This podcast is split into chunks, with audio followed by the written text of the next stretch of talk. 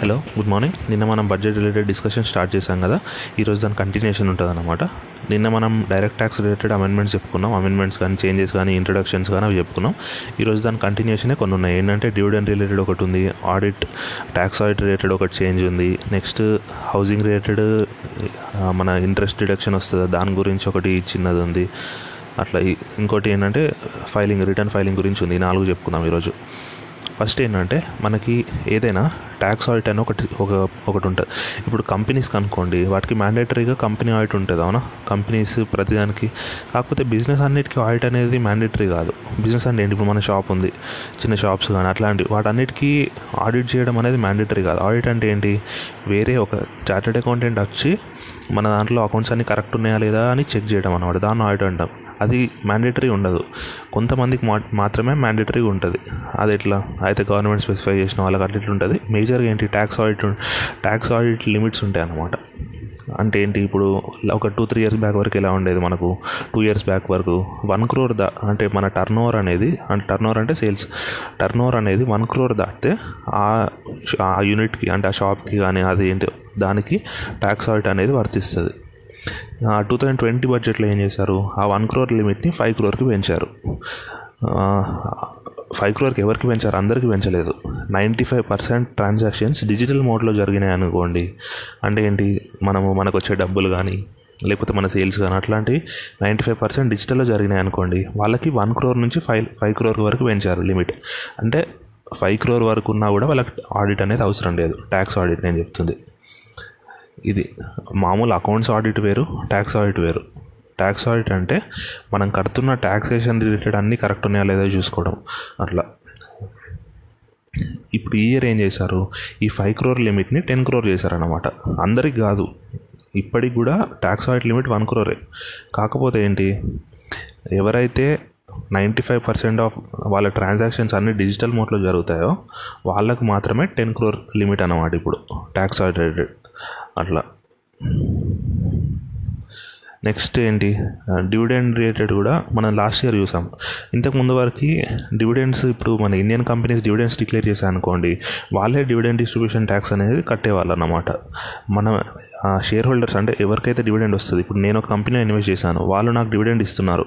Two one last year కంటే ముందు ఎలా ఉండేది? ఆ కంపెనీ వాళ్ళు డివిడెండ్ డిస్ట్రిబ్యూషన్ ట్యాక్స్ కట్టేవాళ్ళు నా చేతిలో ఆ ఇన్కమ్ అనేది ఎగ్జామ్ట్ ఉంటుండే డొమెస్టిక్ కంపెనీస్ నుంచి వస్తే. కాకపోతే లాస్ట్ ఇయర్ ఏం చేశారు? ఆ డివిడెండ్ డిస్ట్రిబ్యూషన్ ట్యాక్స్ని అబాలిష్ చేశారు. చేసే చేయడం వల్ల ఏమైంది? ఇప్పుడు ఒకటే గవర్నమెంట్ రెవెన్యూ లూజ్ అవ్వదు. అక్కడ అబాలిష్ చేశారంటే మన దగ్గర కలెక్ట్ చేస్తారండి దాని అర్థం. సో అదే చేశారు.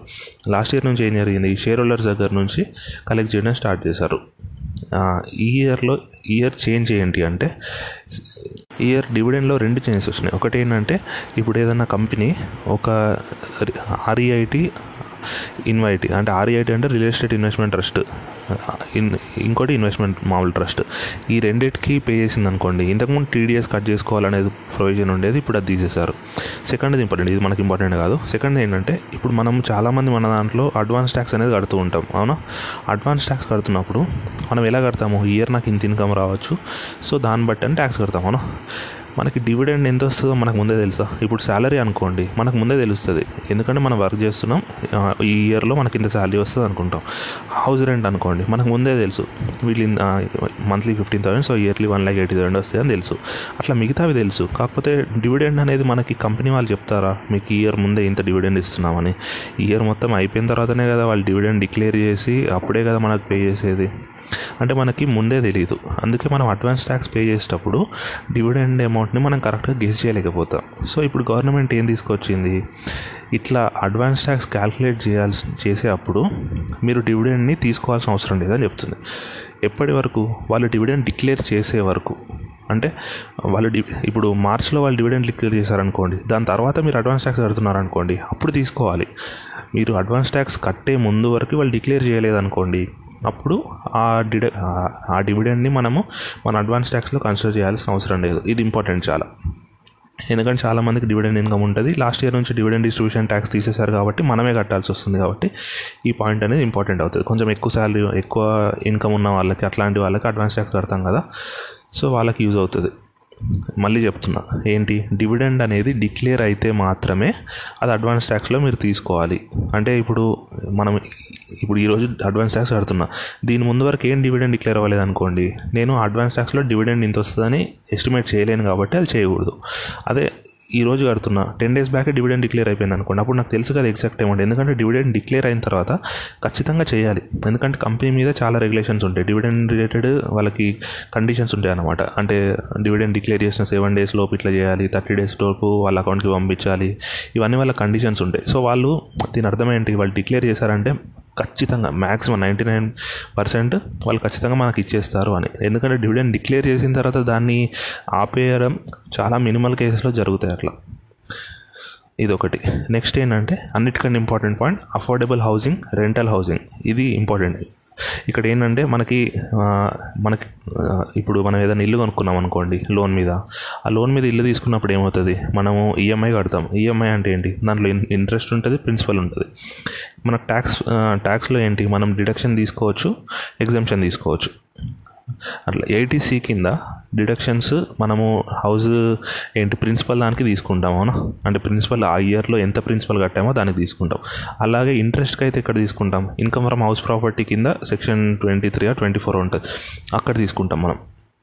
ఇవి రెండు కాకుండా గవర్నమెంట్ ఏం చేస్తుందంటే అడిషనల్గా వన్ పాయింట్ ఫైవ్ ల్యాక్స్ మనము డిడక్షన్ తీసుకోవచ్చు అన్నమాట. ఇదే అదే eighty double EA eighty EEA ఇది ఎవరెవరికి వర్తిస్తుంది? ఓన్లీ ఫస్ట్ టైం ఇల్లు కొన్ ఇల్లు కొన్న వాళ్ళకి మాత్రమే. అంటే ఇప్పుడు నా పేరు మీద ఆల్రెడీ ఒక ఇల్లు ఉందనుకోండి. నేను ఇంకో ఇల్లు కొని దాని మీద లోన్ తీసుకుంటే నాకు వర్తించదు. సెకండ్ ఏంటంటే దీని కండిషన్స్ ఉంటాయి. అంటే six sixty square square metre అని ఉంటుంది. ఇప్పుడు మెట్రోపాలిటన్ సిటీస్లో అనుకోండి సిక్స్టీ స్క్వేర్ మీటర్స్ ఇల్లు మాత్రమే ఉండాలి. సిక్స్టీ స్క్వేర్ మీటర్ అంటే ఎంతో? Six six six fifty six ఎన్నో స్క్వేర్ స్క్వేర్ ఫీట్ వస్తుంది. నార్మల్గా మీరే ఆలోచించండి. ఓకే ఒక ఎంత లేదన్నా ఒక డబుల్ బెడ్రూమ్ ఫ్లాట్ అంటే at least thousand square feet ఉంటుంది అవునా? ఎంత ముంబై లాంటి సిటీలో అయినా ఎయిట్ హండ్రెడ్ స్క్వేర్ ఫీట్ ఉంటుంది. వీళ్ళు చెప్తుంది ఏంటి? సిక్స్ సిక్స్టీ స్క్వేర్ ఫీట్ ఉండాలి అంటున్నారు మెట్రోపాలిటన్ సిటీస్లో. చిన్న సిటీస్లో అనుకోండి చిన్న చిన్న ఊర్లలో అనుకోండి సంథింగ్ నైన్ ఫిఫ్టీ ఆ రేంజ్లో నైన్ ఫిఫ్టీ స్క్వేర్ ఫీట్ వరకు ఉండొచ్చు అంట. ఈ కండిషన్ పెద్దగా ఫాలో అవ్వరు. చాలామంది దీనిలో లూప్ హోల్స్ వెతుక్కొని తీసేసుకుంటారు. దీని ప్రకారం ఇప్పుడు ఇది జర్ ఇవన్నీ సాటిస్ఫై అయితే ఏమవుతుంది? మనకి first year one point five lakh deduction వస్తుంది. లక్ష యాభై వేలు. మనకి డిడక్షన్ వస్తుంది దేని మీద? ఇంట్రెస్ట్ మీద. ఇది ఒకటి గుర్తుంచుకోండి. ఫస్ట్ ఇయర్గా మరి ప్రిన్సిపల్ మీద రాదా అంటే మీరే ఆలోచించండి. ఈఎంఐస్ తీసుకున్నప్పుడు ఎప్పుడైనా ఈఎంఐ కాన్సెప్ట్ ఎలా వర్క్ అవుతుంది? స్టార్టింగ్ ఇయర్స్లో ఇంట్రెస్ట్ ఎక్కువ ఉంటుంది ప్రిన్సిపల్ తక్కువ ఉంటుంది. ఇయర్స్ ఎండింగ్ వచ్చేసరికి ప్రిన్సిపల్ ఎక్కువ ఉంటుంది ఇంట్రెస్ట్ తక్కువ ఉంటుంది. సో మీరు ఇక్కడ loan eligibility forty five lakhs వరకు. అంటే ఫార్టీ ఫైవ్ ల్యాక్స్ కంటే తక్కువ లోన్ తీసుకున్న వాళ్ళకే ఎలిజిబిలిటీ. సో వాళ్ళకి ఖచ్చితంగా వన్ పాయింట్ ఫైవ్ ల్యాక్ కంటే ఎక్కువ అయితే దాటి వెళ్ళిపోదు అవునా? అది గుర్తుంచుకోండి. నెక్స్ట్ ఏంటి? ఇది లాస్ట్ ఇయరే ఉండే ఈ స్కీమ్ కొత్తదేం కాదు. కాకపోతే టూ థౌజండ్ ట్వంటీ వన్కి ఎండ్ అయిపోవాలి. వీళ్ళు దీన్ని ఇంకో వన్ ఇయర్ ఎక్స్టెండ్ చేసి to March two thousand twenty two వరకు ఎక్స్టెండ్ చేశారనమాట అట్లా. నెక్స్ట్ ఇంకొన్ని హౌసింగ్ ప్రాజెక్ట్స్కి కూడా ట్యాక్స్ ఎక్సెంప్షన్ ఇచ్చారు. అది ఇంకా క్లియర్గా ఇవ్వలేదు. ఇది లాస్ట్ ఇంపార్టెంట్ పాయింట్ ఏంటంటే pre filing of returns pre filling filing కాదు సారీ ఇక్కడ ఏంటంటే మనము ఇంతకుముందు ఎలా ఉండేది? మనం ఒక ఐటీఆర్ ఫామ్ మనకి మనకి ఏది అప్లికేబులో ఆ ఐటీఆర్ ఫామ్ తీసుకోవాలి. దాంట్లో అది డౌన్లోడ్ చేసుకొని దాంట్లో మనం అన్ని ఫిల్ చేసి అప్పుడు దాన్ని అప్లోడ్ చేసి అదంతా పిచ్చి పిచ్చి ఉండేది. కాకపోతే లాస్ట్ కొన్ని ఇయర్స్ నుంచి ఏంటి మనకి ఈజీ అవుతూ వస్తుంది రిటర్న్ ఫైల్ చేయడం. ఎట్లా? ఇప్పుడు టీడీఎస్ అమౌంట్స్ ఉంటాయి అవునా? మన మనకి ఎవరైనా టీడీఎస్ డిడక్ట్ చేసుకున్నారనుకోండి ఆ టీడీఎస్ ఆటోమేటిక్గా రిఫ్లెక్ట్ అయిపోతుంది. అట్లనే శాలరీ ఉందనుకోండి అట్లాంటివి ఆటోమేటిక్గా రిఫ్లెక్ట్ అయిపోతాయి అవునా? అంటే మనం ప్రతి ఆ శాలరీ కూడా మనం ఫిల్ చేయాల్సిన అవసరం లేదు. ఎందుకు? ఎందుకంటే శాలరీ అన్నిటికీ వాళ్ళు టీడీఎస్ డిడక్ట్ చేసుకుంటారు కదా. టీడీఎస్ డిడక్ట్ చేసుకున్న వాడు టీడీఎస్ పే చేసి ఉంటాడు కదా. అంటే ట్యాక్స్ వాడి దగ్గర మన మన డీటెయిల్స్ ఉన్నట్టే కదా. సో మనకి కరస్పాండింగ్ మన ఫామ్లో వాడు అవన్నీ ప్రీఫిల్ చేసిస్తాడు అన్నమాట అట్లా. ఇప్పుడు దీంట్లో ఇంకొన్ని ఐటమ్స్ యాడ్ చేస్తున్నారు. ఇంతకుముందు ఏంటి ఇట్లాంటి టీడీఎస్ ఐటమ్స్ శాలరీస్ ఇట్లాంటివి ఫిల్ చేసేవాళ్ళు కదా. ఇప్పుడు ఏం చేస్తున్నాము? ఇప్పుడు ఈ ఇయర్ నుంచి వాళ్ళు ఏం చేస్తారంట? మన క్యాపిటల్ గెయిన్స్ వస్తాయి కదా షేర్స్ అమ్మడం వల్ల లిస్టెడ్ సెక్యూరిటీస్ షేర్స్ ఒకటి కదా లిస్టెడ్ సెక్యూరిటీస్ అమ్మడం వల్ల మనకి క్యాపిటల్ గెయిన్స్ వస్తాయి కదా. అది dividend income interest from banks post office ఇవన్నీ కూడా ప్రీఫిల్ అయిపోతాయి. అంటే దీని అర్థం ఏంటి? గవర్నమెంట్ దగ్గర మన మనకు సంబంధించిన ఇన్కమ్ ఏదేదైతే ఉందో అది గవర్నమెంట్ అంటే ఇన్కమ్ ట్యాక్స్ దగ్గర. ఇన్కమ్ ట్యాక్స్ వాళ్ళ దగ్గర ఏమేమైతే మన మనకు రిలేటెడ్ ఇన్కమ్స్ ఉన్నాయో అవన్నిటిని వాళ్ళే ప్రీఫిల్ చేస్తారు. ఇప్పుడు ఆలోచించండి. ఇంట్రెస్ట్ ఫ్రమ్ బ్యాంక్స్ అనుకోండి. బ్యాంక్స్ వాళ్ళు ఐటీ వాళ్ళకి రిపోర్ట్ చేస్తారు. సో వాళ్ళకు ఉంటుంది. పోస్ట్ ఆఫీస్ వాళ్ళని అంతే. డివిడెండ్ ఇన్కమ్ అనుకోండి. వాళ్ళు రిజిస్టర్కి రిపోర్ట్ చేస్తారు. Capital gain from listed securities అయినా కూడా వాళ్ళకి తెలిసిపోతుంది కదా. సో ఇవన్నీ వాళ్ళు ప్రీఫిల్ చేస్తారు. మనం మిగతా ఫీల్ ఫిల్ చేసుకొని ఫైల్ చేసుకుంటే చాలన్నమాట. అట్లా. ఈరోజు దీంతో tax direct tax related changes అయితే అయిపోయినాయి. నెక్స్ట్ ఇండైరెక్ట్ ట్యాక్స్ ఉన్నాయి. జిఎస్టీ రిటర్న్స్ గురించి కస్టమ్స్ రిలేటెడ్. కస్టమ్స్ మనకు అదంత అవసరం లేదు. కాకపోతే జిఎస్టీ రిలేటెడ్ చేంజెస్ చూసి నెక్స్ట్ ఏంటంటే ఫిజికల్ డెఫిసిట్ దానికి వెళ్ళిపోదాం రేపటి నుంచి. Thank you so much.